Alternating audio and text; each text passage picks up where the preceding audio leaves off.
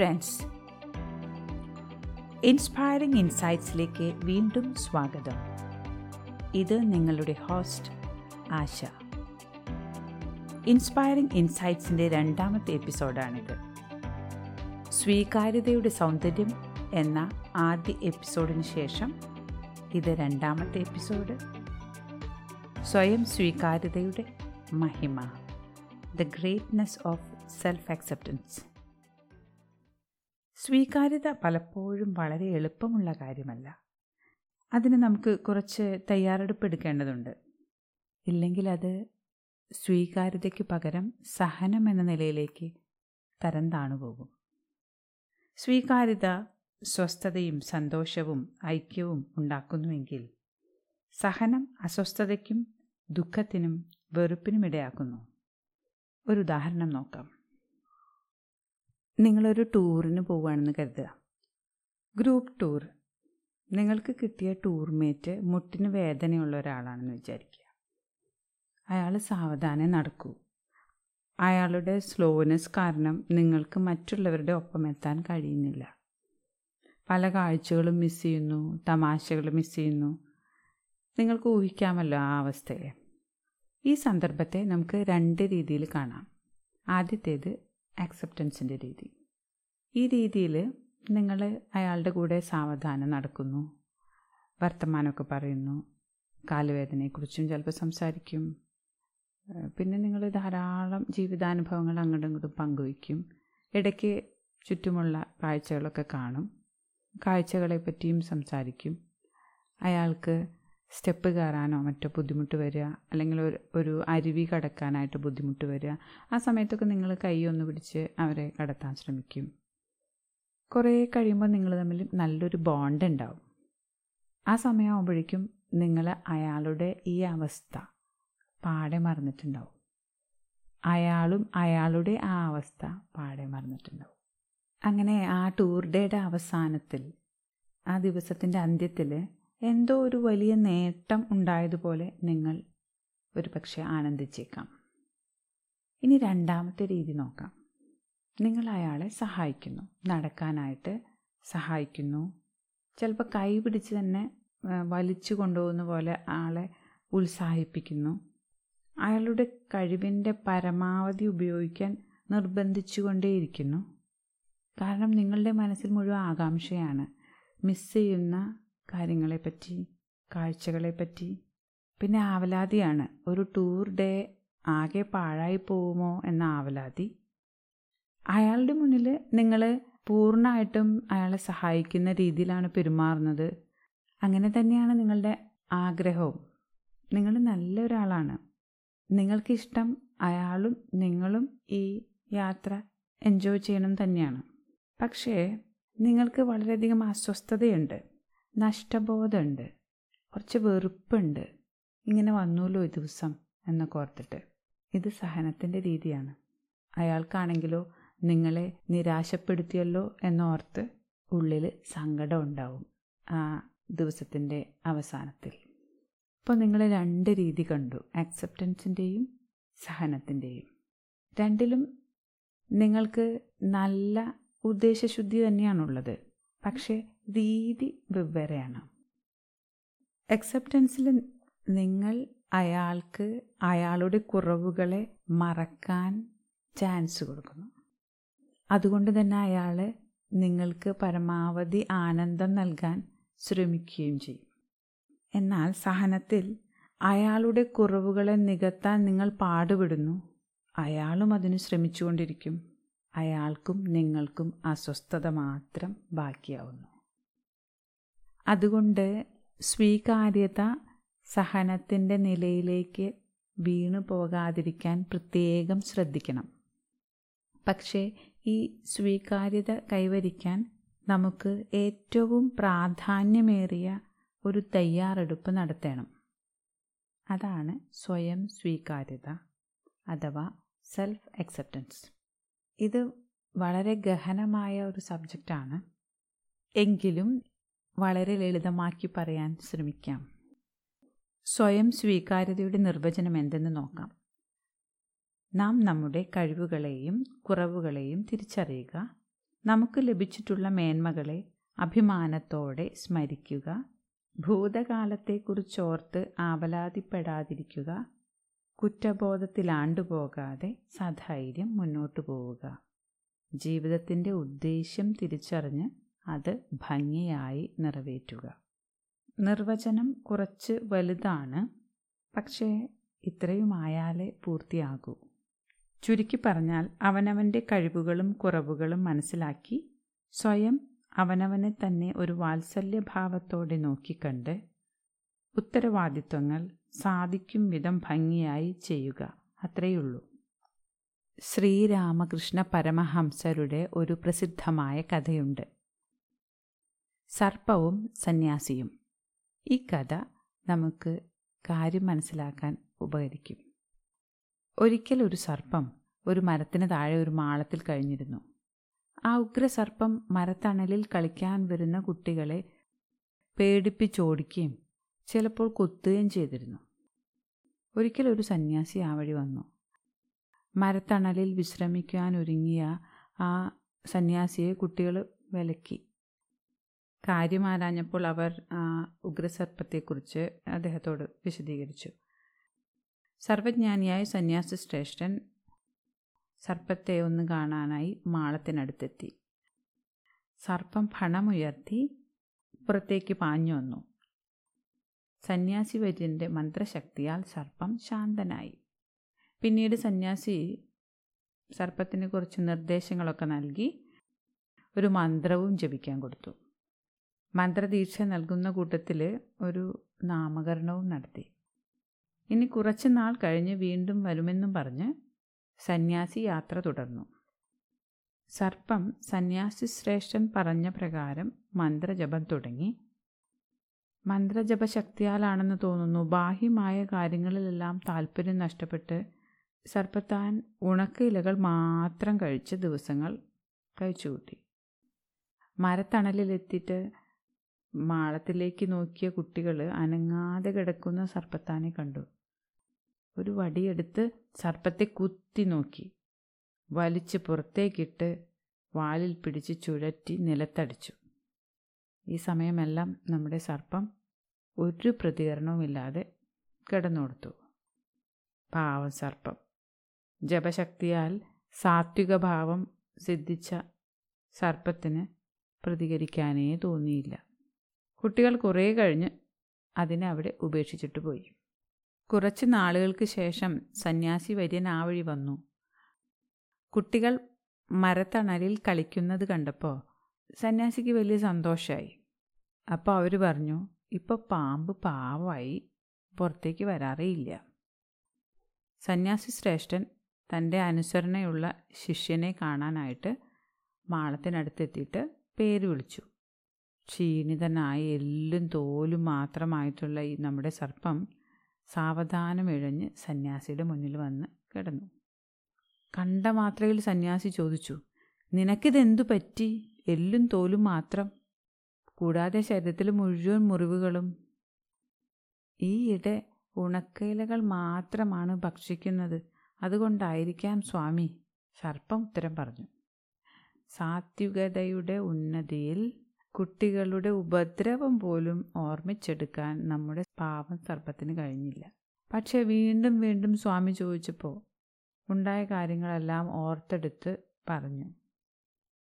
അത് കേട്ട സന്യാസി ഗർജിക്കും വിധം ഇങ്ങനെ പറഞ്ഞു. നീ ഒരു വിഡ്ഢി തന്നെ. ദംശിക്കരുതെന്നല്ലേ പറഞ്ഞുള്ളൂ. ശീൽക്കാരം ചെയ്ത് അവറ്റകളെ അകറ്റി ആത്മസംരക്ഷണം നടത്തേണ്ടതായിരുന്നില്ലേ? അയ്യോ കഷ്ടം. ഈ മനോഭാവത്തോടെ ഈ ഭൂമിയിൽ ജീവിതം സാധ്യമല്ല. നീ ആരിലും വിഷം കുത്തിവെക്കേണ്ടതില്ല. അതേസമയം നീ മറ്റുള്ളവരുടെ സഹതാപത്തിന് പാത്രമാവാൻ സ്വയം നിന്നു കൊടുക്കുകയും അരുത്. അങ്ങനെ നിന്റെ ജീവൻ തന്നെ അപകടത്തിലാക്കുകയുമരുത് സ്വാമി ശ്രീരാമകൃഷ്ണന്റെ വലിയൊരു സന്ദേശമാണിത്. Hiss do not bite.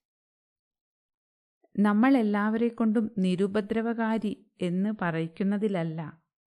മറിച്ച് ലോകത്തിന് ശ്രേയസ്കരമായിട്ടുള്ളത് ചെയ്യുന്നതിലാണ് മഹത്വമിരിക്കുന്നത് എന്ന് ഈ കഥ നമ്മെ ഓർമ്മപ്പെടുത്തുന്നു.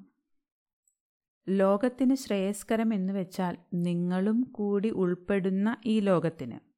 അല്ലാതെ നിങ്ങൾക്ക് ആപത്തും മറ്റുള്ളവർക്ക് സുഖവും എന്നല്ല. തിരിച്ച് നിങ്ങൾക്ക് മാത്രം സുഖവും മറ്റുള്ളവർക്ക് കഷ്ടവും അങ്ങനെയുമല്ല.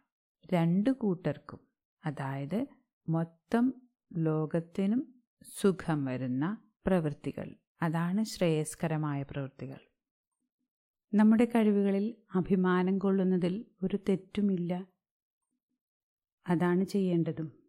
പക്ഷേ അതിൽ അഹംഭവിച്ച് മറ്റുള്ളവരെ താഴ്ത്തിക്കെട്ടുകയോ അല്ലെങ്കിൽ മുതലെടുക്കുകയോ ചെയ്യുന്നത് അഭികാമ്യമല്ല. കൂടാതെ കുറവുകളെപ്പറ്റി നമ്മുടെ സ്വന്തം കുറവ് കുറവുകളെപ്പറ്റി വീണ്ടും വീണ്ടും ചിന്തിച്ച് പിന്നോട്ട് പോകുന്നതും ഒട്ടും ശരിയല്ല. മറിച്ച് നാം ധൈര്യപൂർവം മുന്നോട്ട് പോവുക തന്നെ വേണം. പണ്ട് ചെയ്തു പോയ അബദ്ധങ്ങളും അല്ലെങ്കിൽ തെറ്റുകൾ അറിവില്ലായ്മകൾ ഇവയൊക്കെ ഓർത്ത് പരിതപിച്ച് കുറ്റബോധത്താൽ സ്വയം പ്രതിക്കൂട്ടിലാക്കി ചില കൂട്ടർ നടക്കാറുണ്ട്. അത് നമ്മുടെ മുന്നോട്ടുള്ള യാത്രയെ പൂർണമായിട്ടും തടസ്സപ്പെടുത്തുകയാണ് ചെയ്യുന്നത്. നാം ആരെക്കാളും പിന്നിലോ അഥവാ മുന്നിലോ അല്ല. നാം ഓരോരുത്തരും സ്വന്തമായ വഴിത്താരയിലാണ്. ഭഗവത്ഗീതയിലെ രണ്ടാം അധ്യായത്തിലെ ഏഴാം ശ്ലോകം ശ്രവിക്കാം. कार्पण्यदोषोपहरस्वभाव पृच्छामि त्वं धर्मसम्मूढचेता यश्रेयस्यात् निश्चितं ब्रूहि तन्मे ശിഷ്യസ്തേഹം ശാതിമാം ത്വം പ്രപന്നം സന്ദർഭമിതാണ് ശൂരനും വീരനും ധനുർവിദ്യയിൽ അതുല്യനുമായ ധനഞ്ജയൻ നമ്മുടെ അർജുനൻ ഭഗവത്ഗീതയുടെ ആദ്യ ചാപ്റ്ററിൽ അർജുന വിഷാദയോഗത്തിൽ വിഷാദ രോഗിയുടെ സർവലക്ഷണങ്ങളും കാണിച്ച് വിലപിക്കുന്നു. അർജുനൻ തന്റെ കഴിവുകളും മഹിമയും മൊത്തം മറക്കുന്നു. സ്വയം കുറ്റപ്പെടുത്തുന്നു. യുദ്ധത്തിൽ താൽപ്പര്യമില്ലെന്ന് പറയുന്നു. യുദ്ധം ചെയ്യുന്നതിലും ഭേദം എല്ലാം ഉപേക്ഷിച്ച് സന്യാസം ചെയ്യുന്നതാണെന്നും പറയുന്നു. വലിയ വലിയ തത്വശാസ്ത്രങ്ങളാണ് പിന്നെ അർജുനൻ ഭഗവാനോട് പറയുന്നത്. നമ്മുടെ ഇടയിലും ഇത്തരം വിഷാദ രോഗികൾ ധാരാളമുണ്ട്. ആശയക്കുഴപ്പം വരുമ്പോഴേക്കും തനിക്ക് യോജിച്ച രീതിയിൽ പുതിയ തത്വശാസ്ത്രം മെനഞ്ഞുണ്ടാക്കും. പലപ്പോഴും ജീവിതത്തെ അപ്പടി നേരിടാനുള്ള ഭയമാണ് ഇതിന് കാരണം. പെട്ടെന്നവർ സദ്ഗുണസമ്പന്നന്മാരായി എല്ലാവരെയും കെയർ ചെയ്യുന്നവരായി പാവനാത്മാക്കളായി മാറുന്നത് കാണാം. അതുപോലെയാണ് നമ്മുടെ കഥാപാത്രം അർജുനനും. ഈ തത്വശാസ്ത്രങ്ങളെല്ലാം കേട്ട ശേഷം ഭഗവാൻ ദ അൾട്ടിമേറ്റ് ലൈഫ് കോച്ച് ചുട്ട മറുപടി കൊടുത്തു. ഭീരുത്വം തലയ്ക്ക് പിടിച്ച് കപട തത്വശാസ്ത്രമാണ് അർജുനൻ വിളമ്പുന്നതെന്ന് വാത്സല്യനിധിയായ ഭഗവാൻ അർജുനനോട് പറയുന്നു. അവസാനം കുറച്ചൊക്കെ സ്ഥിരബുദ്ധി കിട്ടിത്തുടങ്ങിയ അർജുനന്റെ ഈ ചോദ്യം. രണ്ടാം ചാപ്റ്ററിൽ ഏഴാം ശ്ലോകം. വളരെ വളരെ പ്രാധാന്യമേറിയതാണ്. ചോദ്യം ഇതാണ് എന്റെ വീര്യസ്വഭാവം ധീരത ഇതെല്ലാം എനിക്ക് ജന്മനാ ലഭിച്ചിട്ടുള്ളതാണ്. എന്നാൽ ഇപ്പോൾ ഈ കുരുക്ഷേത്ര ഭൂമിയിൽ അത് ഭീരുത്വം കൊണ്ട് മൂടപ്പെട്ടിരിക്കുന്നു. എന്റെ കർത്തവ്യം എന്തെന്നറിയാതെ എന്റെ ധർമ്മം എന്തെന്നറിയാതെ ഞാൻ ആകെ ആശയക്കുഴപ്പത്തിലായിരിക്കുന്നു. ഞാൻ അങ്ങയുടെ ശിഷ്യനാണ്. എന്റെ ചോദ്യം ഇതാണ് എനിക്ക് ഏറ്റവും ശ്രേയസ്കരമായിട്ടുള്ളത് എന്താണ് അങ്ങയിൽ ശരണാഗതനായിരിക്കുന്ന ഈയുള്ളവനെ അങ്ങ് പഠിപ്പിച്ചാലും. ഈ ചോദ്യത്തിൽ സ്വയം സ്വീകാര്യതയ്ക്ക് തയ്യാറെടുക്കുന്ന ധീരനായ അർജുനനെയാണ് നാം കാണുന്നത്. ഇൻസ്പയറിംഗ് ഇൻസൈറ്റ്സിന്റെ ഈ രണ്ടാം എപ്പിസോഡിന്റെ അന്ത്യത്തിൽ മൂന്ന് കാര്യങ്ങളാണ് നാം മനസ്സിലാക്കിയത്. ഒന്ന് സ്വീകാര്യത സ്വസ്ഥതയും ആനന്ദവും ഐക്യവും ഉണ്ടാക്കുന്നു. ടൂറ് പോയ കഥ ഓർമ്മയുണ്ടല്ലോ?